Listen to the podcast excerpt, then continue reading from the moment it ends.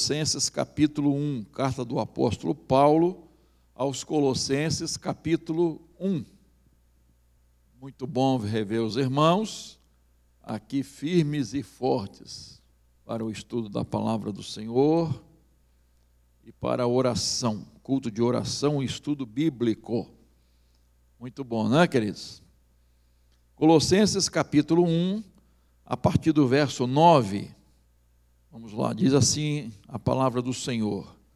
Por esta razão, também nós, desde o dia em que soubemos disso, não deixamos de orar por vocês e de pedir que transbordem do pleno conhecimento da vontade de Deus, em toda sabedoria e entendimento espiritual.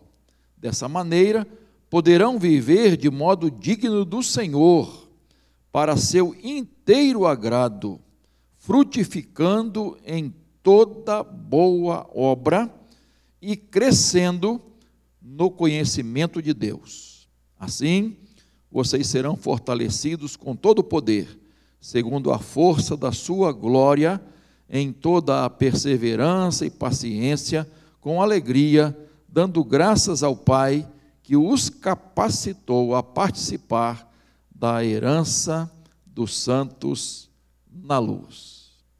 Amém, queridos? Beleza. Eu quero pensar com os irmãos, refletir sobre o poder através da oração. Por que, que não botei poder da oração? E por que poder através da oração? Porque o poder não está na oração. Amém? É entendido isso aí? Poder está aonde? Em Jesus, aquele que responde à oração. Por isso nós é, oramos ao Pai através de Jesus, no nome de Jesus, e auxiliados pelo Espírito Santo. Né? Olha a trindade aí. Né? Então, nós oramos ao Pai, Pai nosso que estás nos céus, né?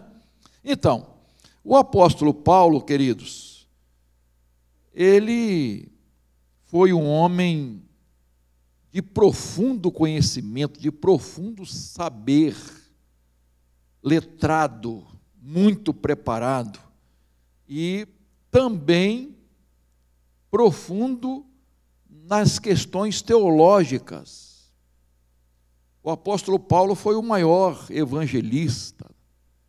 O apóstolo Paulo foi o maior plantador de igrejas, um bandeirante do cristianismo. Quer dizer, um homem assim, é, grande, vamos botar assim, humanamente falando, né?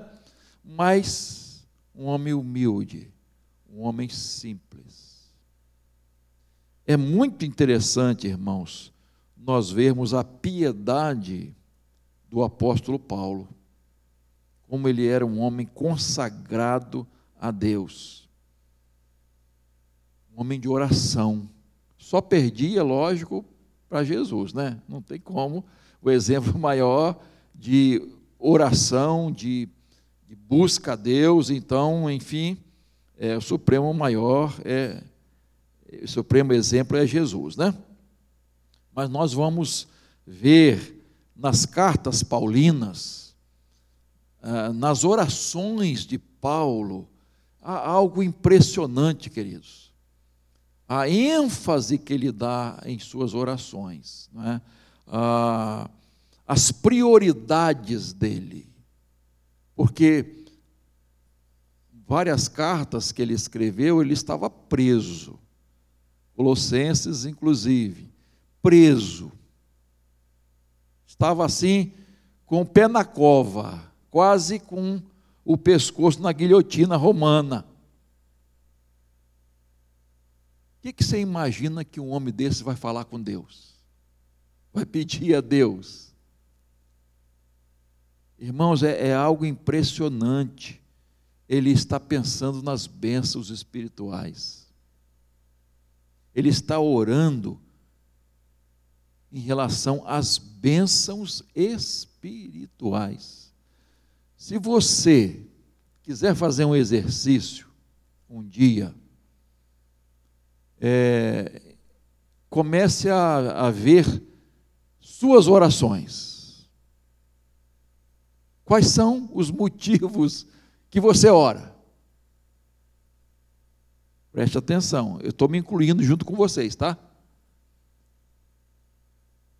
A pesquisa normal, isto é, que, que é comum a todo mundo, nós oramos, mais de 90% das nossas orações são em relação às coisas materiais. Mais de 90%, irmãos, sobre nossa saúde, não é nem material, né? vamos dizer, é física, né?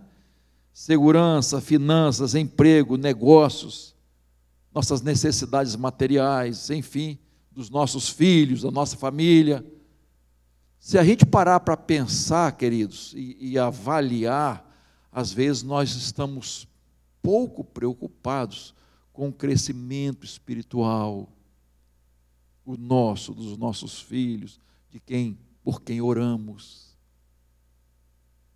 Tá? Não estou dizendo que é você, tá? Estou falando para você fazer um exercício e pensar, né, avaliar as suas orações. Ah, a Glauciete falou aí né, da, da, do terremoto, da Turquia, não é? Turquia. Quer dizer, tanta gente para a gente orar, né, irmãos? Olha só, mais de 5 mil. A última pesquisa, 6 mil e poucos mortos. Você imagina quanta gente, irmãos, está sofrendo neste exato momento. Pastor, eu não conheço, está tão longe de mim. Eu não quero nem saber. Que isso, irmão? Faça assim não. Graças a Deus não tem aqui, né? Você orou, né? Mas tem outros problemas. Nós enfrentamos outros problemas. Quantos problemas o nosso Brasil está enfrentando, irmãos? Nós precisamos fazer mais orações intercessórias.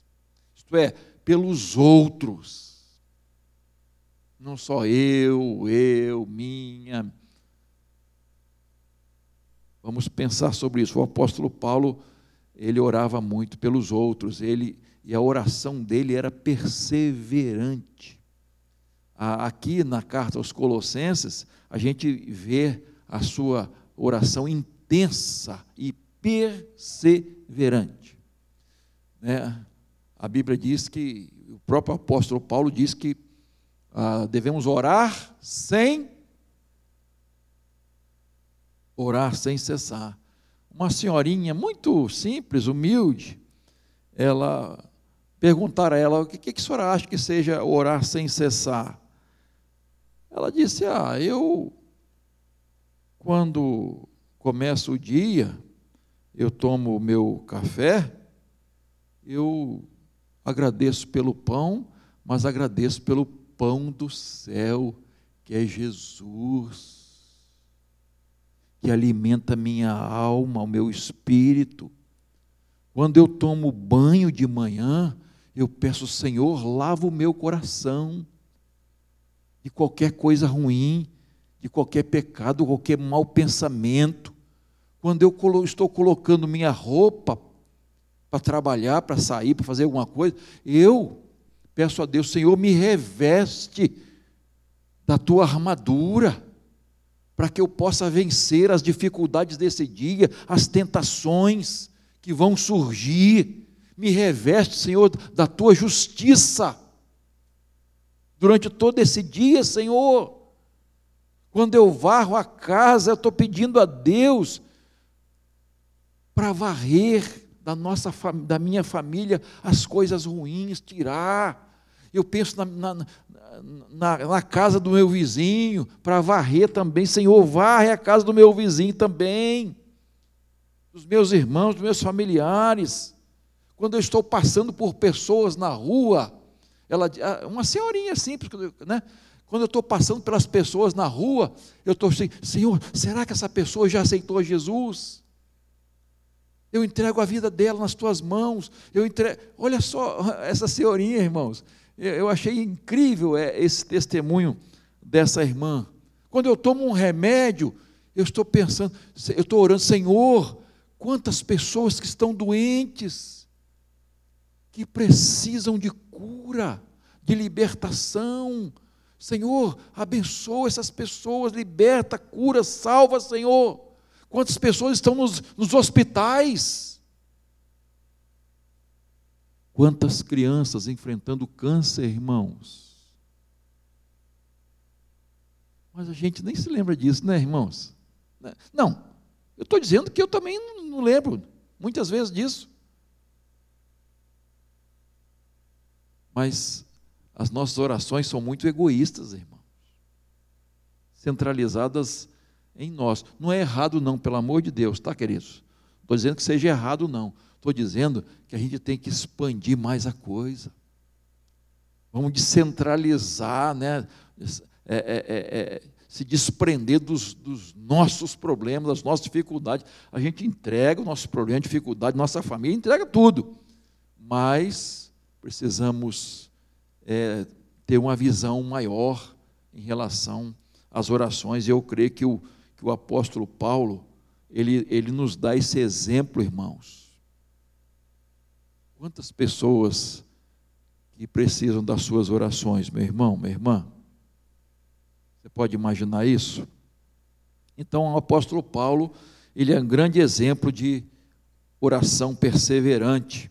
E ele orava intensamente pelos colossenses, por aqueles irmãos que estavam ali na igreja, que ele não fundou diretamente, ele fundou sim, foi coparticipante com Epáfras, né, na, na, na, implantação dessa igreja, e ele tinha uma, né, se comunicava muito, e tanto que escreveu essa carta, pedindo as bênçãos espirituais para aqueles irmãos, para que eles crescessem, conhecessem, e ele ouviu né? Por isso que o texto diz: quando eu ouvi a, informação que eu recebi de vocês, ele ouviu da firmeza daqueles irmãos, da dedicação, da fé, da consagração. Então ele está orando, pedindo que ele, eles cresçam cada vez mais no conhecimento de Deus na vida espiritual. Então eu quero tirar algumas lições aqui sobre essa oração de Paulo. E a primeira coisa que eu destaco aqui, irmãos, é o conteúdo da oração. Veja lá, verso 9. Por essa razão, também nós, desde que o dia que soubemos disso, não deixamos de orar por vocês e de pedir que transbordem do pleno conhecimento da vontade de Deus em toda sabedoria e entendimento espiritual. Olha só, olha só o que o, o conteúdo da oração do apóstolo Paulo.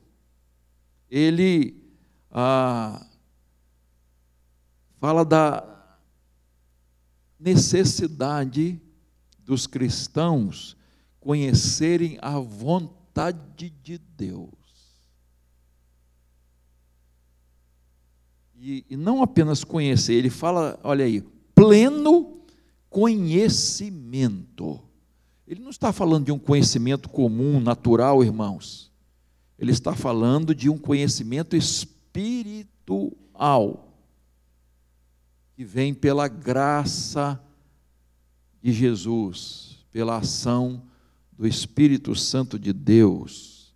É o conhecimento da revelação de Deus. Conhecer aquilo que Deus revelou. O apóstolo Paulo era muito é, é, teológico. Né? Aliás, essa, essa, essa carta é, é, é, é tem uma, uma, teologia de Cristo, é, a que tem mais teologia sobre Cristo. Né? A, essa carta aos Colossenses. Ela é cristológica, essa é a ideia. William Barclay diz que o grande objeto da oração, ele diz exatamente assim: é conhecer plenamente a vontade de Deus. Ele diz assim: na oração, Deus nos escuta, mas nós precisamos escutar Deus. Eu achei interessante essa, essa colocação do, do Barclay, né?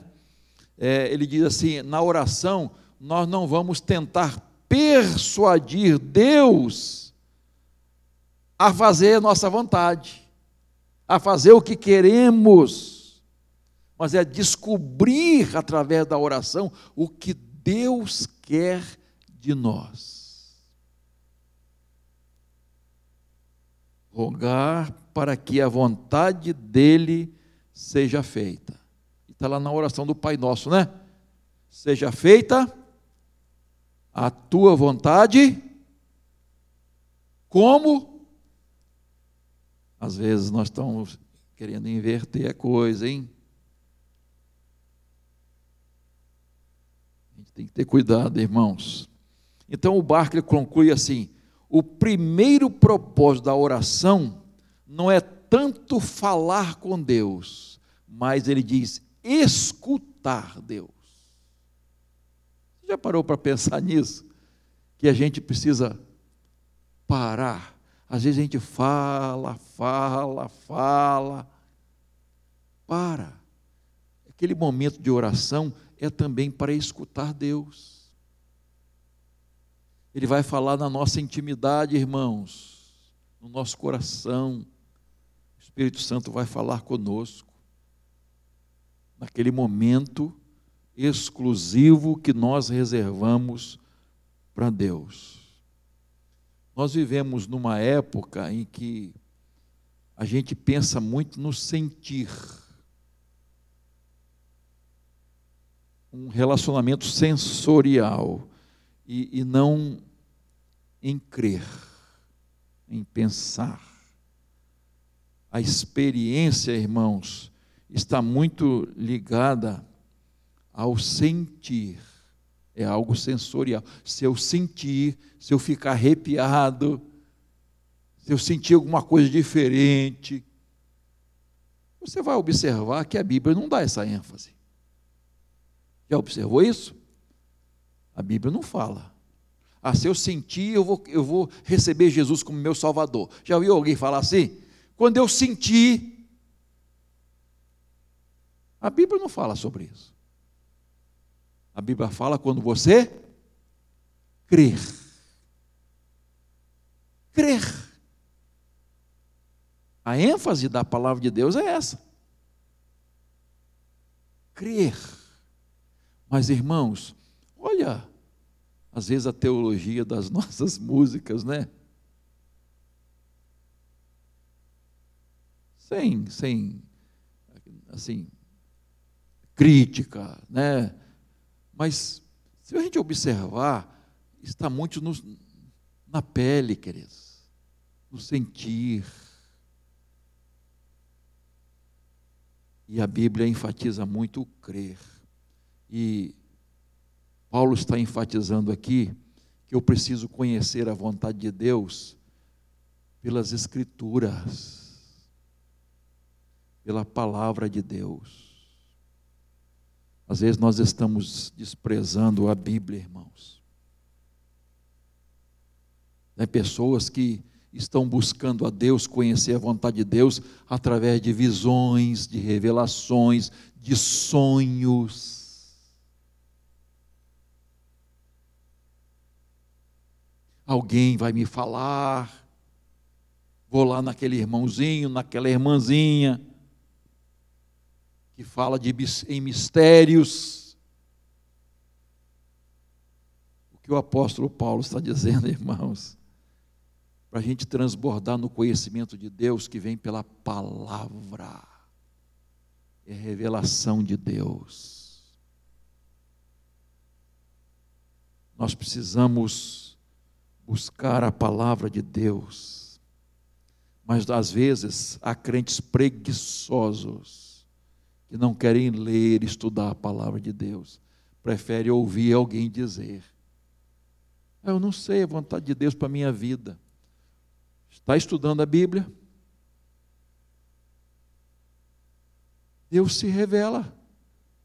Deus se a revelação, a maior revelação de Deus está aqui, irmãos. Qual foi a máxima revelação de Deus? Foi em Jesus o próprio Deus vindo ao mundo, não é? chamado de Emanuel, Deus conosco. Deus falou aos pais, pelos profetas, de muitas formas, de muitas maneiras. A nós falou ultimamente através do. Hã? Isso. Do Filho de Jesus. Então está aqui registrado a revelação de Deus.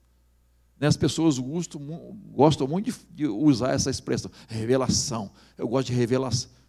Não, existe mais revelação. Toda a revelação de Deus foi encerrada.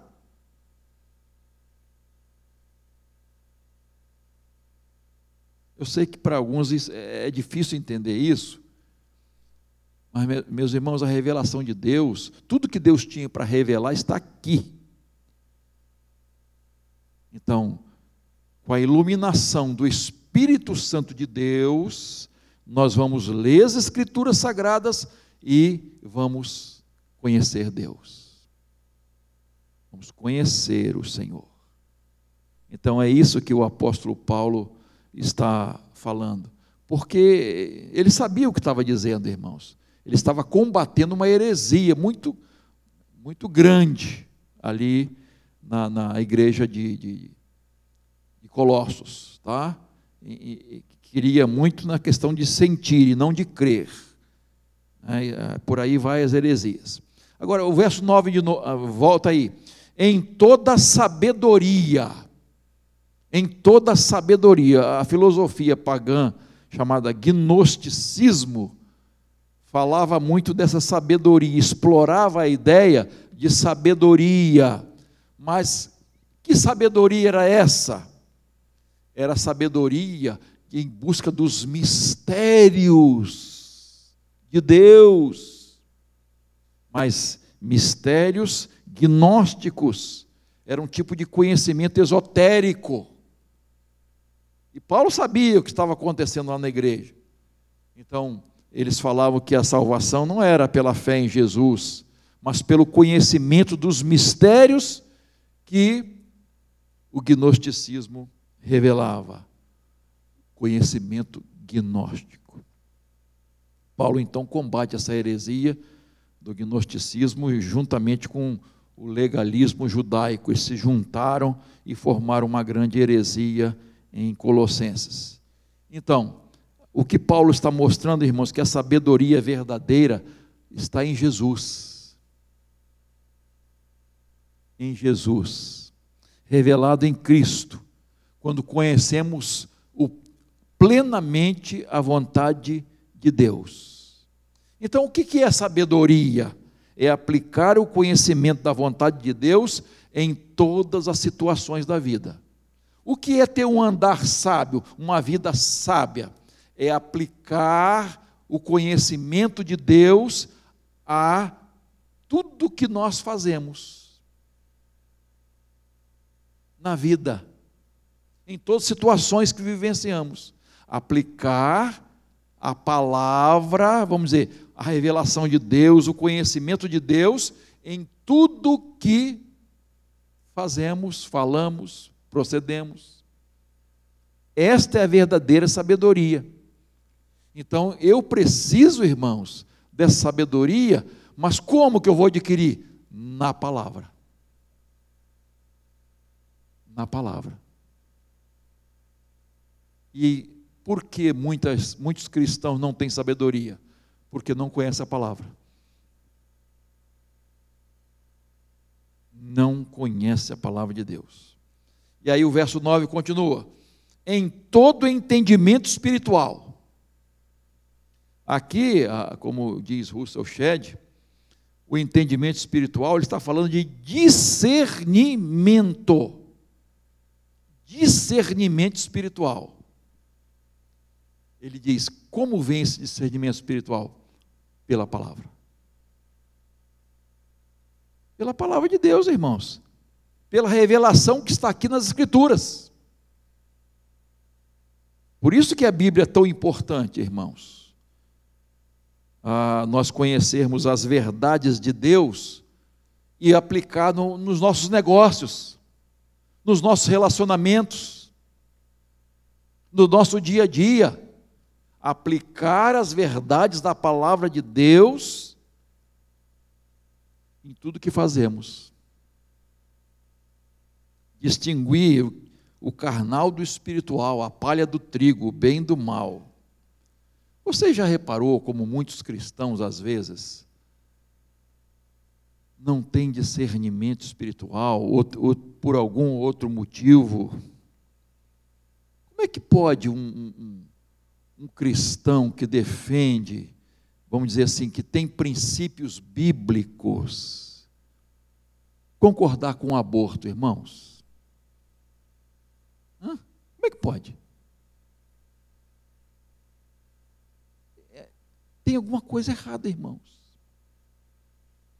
Como é que eu, eu, que conheço a palavra de Deus vou apoiar drogas? Tem alguma coisa errada, irmãos. Como é que eu, eu que tenho conhecimento de Deus, o discernimento daqui da, da, revelado nas Escrituras, como é que eu vou apoiar o homossexualismo, irmãos? Tem alguma coisa errada. Isso está acontecendo com cristãos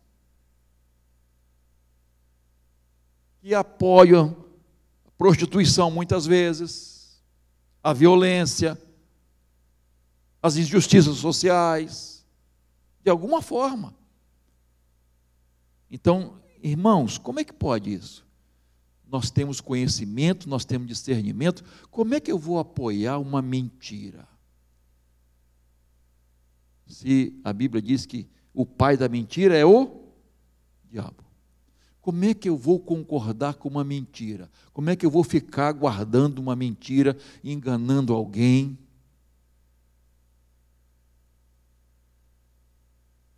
De alguma forma concordando, fazendo vista grossa. Olha só. Me calando. Como é que. Espera aí. Então, a gente tem que pensar um pouquinho, queridos.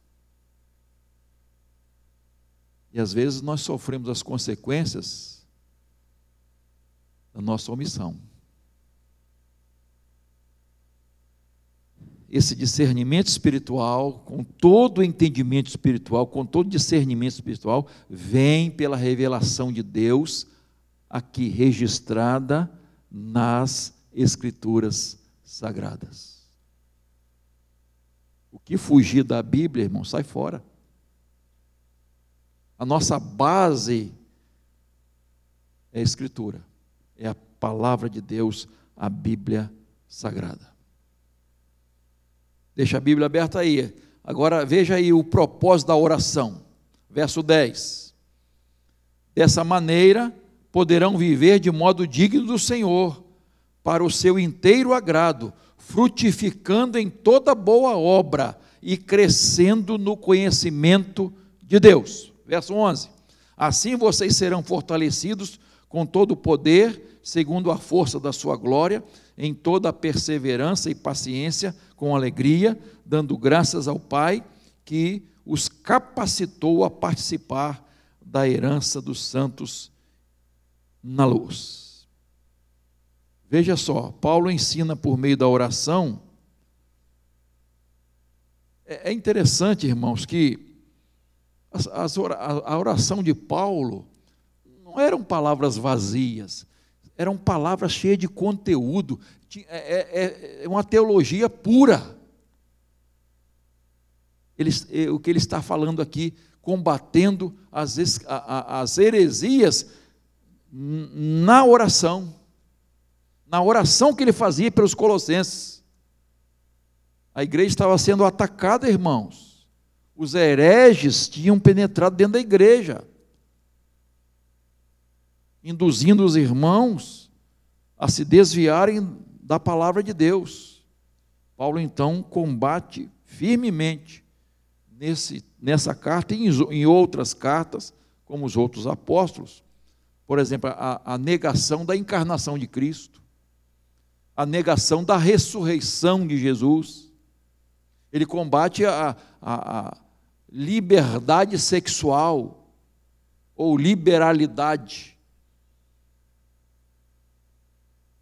na área sexual, ou a libertinagem na área sexual. Ele combate a salvação é, pelas obras, por méritos, obras meritórias. Muitos pregavam, inclusive os judaizantes, que Jesus não era suficiente, era insuficiente para a salvação, tinha que praticar a lei, submeter a, a, a, as coisas da lei. E, e muitas heresias estavam surgindo, irmãos. E Paulo está combatendo. Então, no verso 10, ele diz que o cristão deve viver de modo digno do Senhor. Olha só. Viver de modo digno. Não basta saber o que é certo. Não basta conhecer a verdade. É preciso ter vida certa com Deus. Andar na verdade, obedecer à verdade, praticar a verdade da palavra de Deus. A expressão modo digno dá uma ideia no original de balança. Você conhece aquela. É, é, não sei se você conhece. Claro que conhece, poxa. Aquela balança de dois pratos. Antigamente tinha na feira, agora nem sei se tem mais na feira. Eu vou à feira, mas não tenho visto essa balança mais não.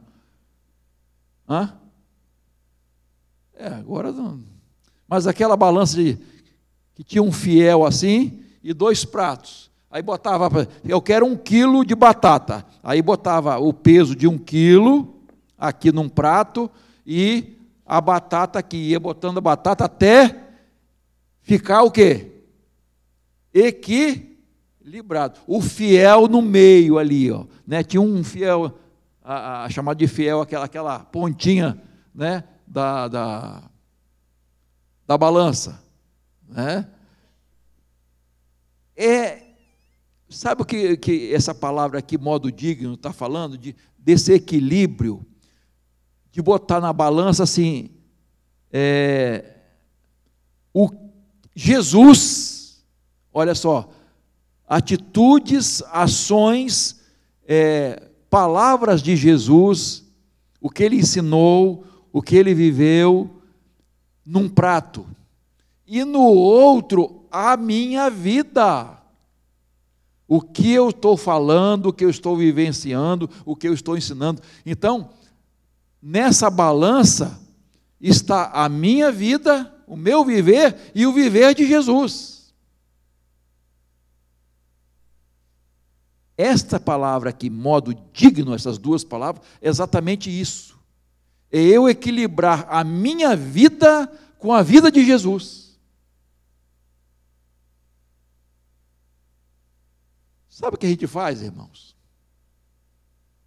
A gente compara a nossa vida com a vida dos outros. Isso que é comum, irmãos.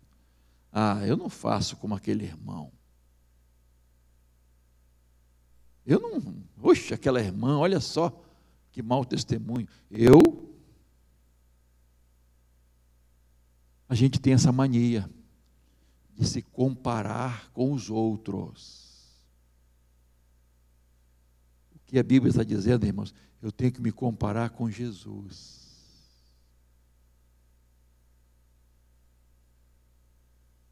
Eu tenho que equilibrar minha, equilibrar minha vida com a vida de Jesus. É isso que a Bíblia está nos ensinando. A minha vida tem que corresponder com a vida de Jesus, com o ensino de Jesus. Eu tenho que estar em consonância, isto é, em equilíbrio com tudo que Jesus ensinou, com o evangelho de Jesus. Isto é andar dignamente. É aquela velha história, né? velha não, aquela velha ilustração ou comparação do livro, né? Qual o livro? Em seus passos que faria Jesus. Jesus no meu lugar faria isso?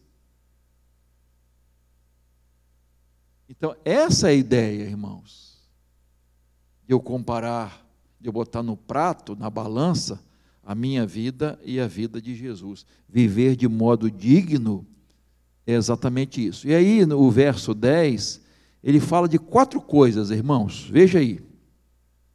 Olha só, desse viver digno. Primeiro, para o inteiro agrado do Senhor. Olha só, é, é, é, irmãos, não é por acaso que Paulo está usando essas palavras, não, irmãos. Às vezes tem pessoas, puxa, esse negócio de, de exposição, né, de pregação expositiva, você tem que ver o sentido do que eh, este homem de Deus, inspirado pelo Espírito Santo, está dizendo. Olha, inteiro agrado do Senhor. Então, Paulo está nos ensinando que é, é, a vida de oração de um cristão é muito mais do que palavras e, e, e meditações.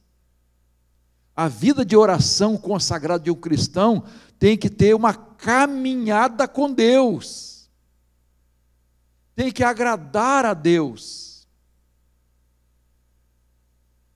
Olha só, ah, e essa palavra aqui, inteiro, não é agradar em parte, não é agradar em algumas coisas, não é agradar em alguns dias,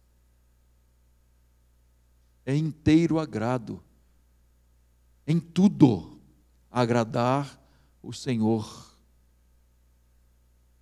Aí eu me pergunto, eu estou agradando a Deus? Eu estou agradando a Deus? Irmãos, é, é, é, maravilhoso estar na igreja com o povo de Deus, louvar, engrandecer o nome do Senhor, a gente se eleva, né? Aí até diz que a palavra diz que Deus habita no meio dos louvores, aleluia, glória a Deus. Beleza, irmãos, mas também Deus se agrada quando os nossos negócios são corretos.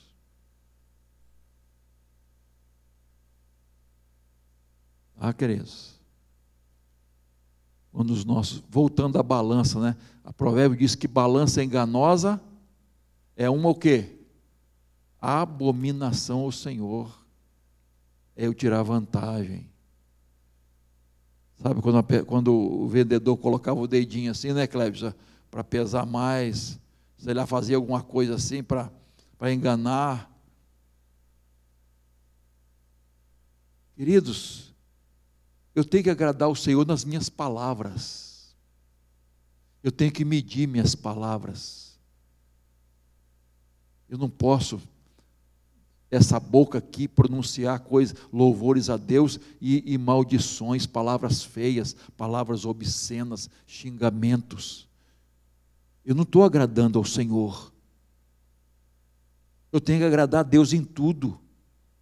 Eu tenho que promover a paz onde eu estiver na igreja, dentro da minha casa, nos meus relacionamentos, no meu trabalho, na minha vizinhança. Deus se agrada disso, irmãos.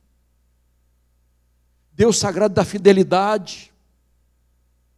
Temos sido fiéis a Deus. Tem que agradar a Deus em tudo. Nos meus relacionamentos nas minhas redes sociais. Estou agradando a Deus, irmãos. Naquilo que eu estou assistindo, vendo, apoiando, é, botando lá como é que é? Curtindo, curtir. Curtir, é. Gostei. Queridos,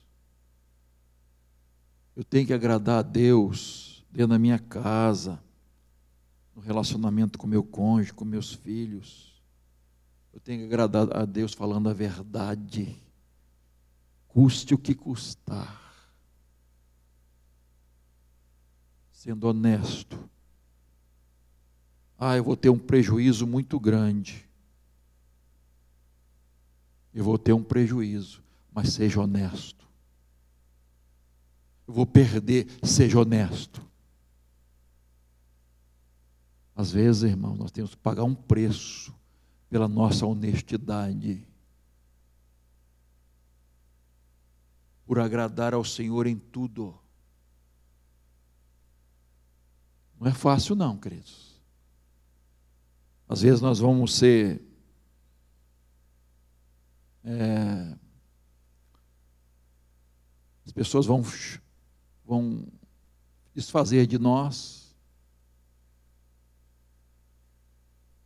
nos chamar de antiquado, retrógrado, ultrapassado.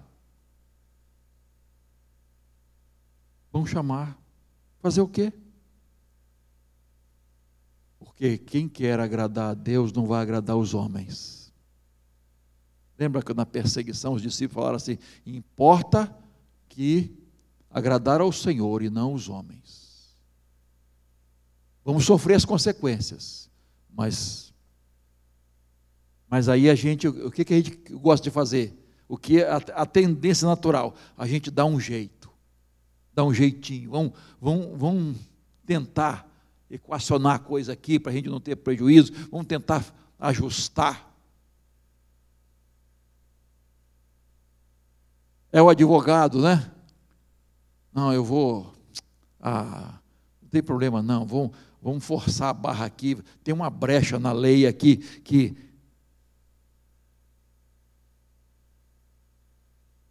Coitado do advogado, né? Sua pra caramba, mas tem gente criticando, né? Mas em, em todas as profissões a gente vai ver isso, irmãos. É o pedreiro que, que promete uma coisa, leva uma parte do dinheiro e não faz a obra, não termina. Não é o caso da equipe de Luciano, né? Tá, beleza ali. Tá, tá. Então, prometeu o telhado, cadê o telhado, Luciano? Graças a Deus cumpre ali, beleza, não ser que chova, né? Aí a chuva atrapalha o telhado. Irmãos, como é importante quando uma pessoa, irmão, eu já falei aqui, quando uma pessoa chega para mim, não, porque eu, ó, eu sou é, o obreiro tal, eu estou assim, eu não sei o quê. Quando a pessoa começa a falar muito, hum, melô. Pessoa não tem que falar, ela tem que viver. Eu não tenho que dizer, as pessoas têm que ver em mim a minha honestidade, meu compromisso, meu caráter. Quem é não precisa dizer que é, vai ser visto. É? Vai ser visto. Então, queridos, é, inteiro agrado do Senhor, isto é, em todas as áreas, em todas as circunstâncias, com todas as pessoas, eu vou agradar ao Senhor.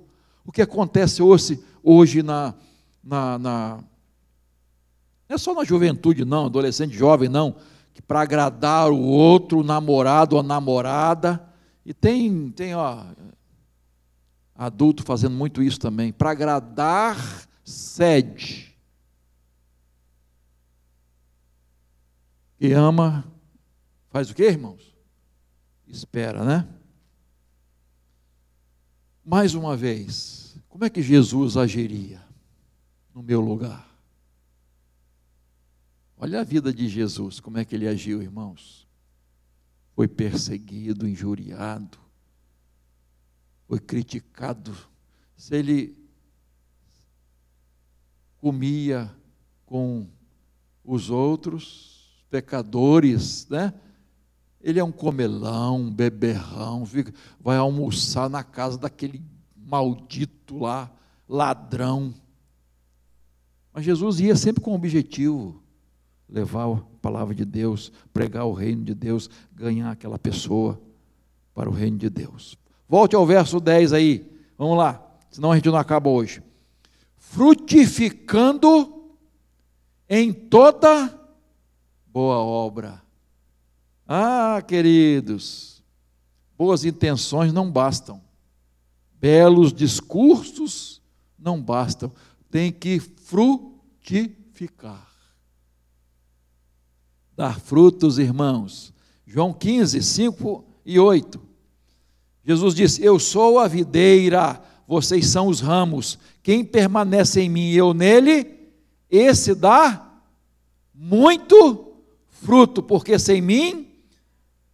Exatamente. Verso 8: Nisto é glorificado meu Pai, que vocês deem muito fruto, e assim mostrarão que são os meus discípulos. Olha só, pelos frutos nós vamos mostrar que somos discípulos de Jesus pela nossa vida, aquilo que nossa vida está produzindo, isto é, aquilo que, na verdade, o Espírito Santo de Deus está produzindo em nós. As pessoas vão olhar e dizer: esse aí é discípulo, essa é discípula, esse é crente mesmo, essa é crente mesmo. Não é só de gogó, não. Tem muito crente de gogó, queridos. Frutos, frutos que tipo de frutos nós estamos dando. Discípulos de Jesus, repito, são conhecidos pelos frutos. Que tipo de fruto nós estamos produzindo no reino de Deus, irmãos? Volte ao verso 10, por favor. Frutificando em alguma boa obra. É isso? Hã? Toda. Os irmãos percebem os detalhes, a ênfase das, nas palavras, em toda boa obra. Olha só, não é em algumas apenas, é em toda, em cada coisa que fazemos, em todos os nossos relacionamentos, em todas as áreas, não só em algumas. Será que eu estou frutificando em toda boa obra. E aí o texto continua: crescendo no conhecimento de Deus. E aqui, conhecimento, irmãos, não é um conhecimento teórico. É aquele conhecimento de Jó depois da aprovação, você lembra? Agora te conheço, eu te conhecia de. Olha só, queridos teórico. Ouvir falar, agora te conheço face a face. É a ideia de conhecimento experimental. De vivência com Deus. De viver pela fé. Esse é o conhecimento de Deus, irmãos. experiência profunda com Deus. Conhecemos a Deus, irmãos? Conhecemos Jesus? Qual é a nossa experiência com Ele, irmãos? Nós andamos por fé. Como é que enfrentamos as tentações, irmãos? Nossa vida é santificada, irmãos. Nós pagamos o preço por seguir a Jesus estou levando a cruz. Quem quiser vir após mim, si mesmo, tome sua cruz e estou negando. Irmãos, negar-se a si mesmo é um exercício que não é fácil, não, hein? É dizer não para a nossa vontade, é destronar o nosso eu, aquilo que a gente quer aquilo que a carne deseja. É dizer não, não, não. Eu estou com vontade de olhar para isso, mas eu não vou olhar. Eu estou com vontade de falar isso, mas não vou falar. Eu estou com vontade de fazer isso, mas não vou fazer. É não, é o negar-se a si mesmo.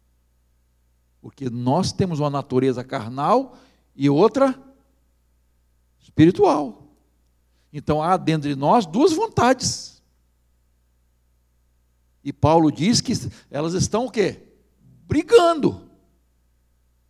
Há dentro de nós essa luta interior. Uma parte querendo fazer o pecado, praticar o pecado, fazer o que, não, que é errado, e outra parte querendo fazer a vontade de Deus.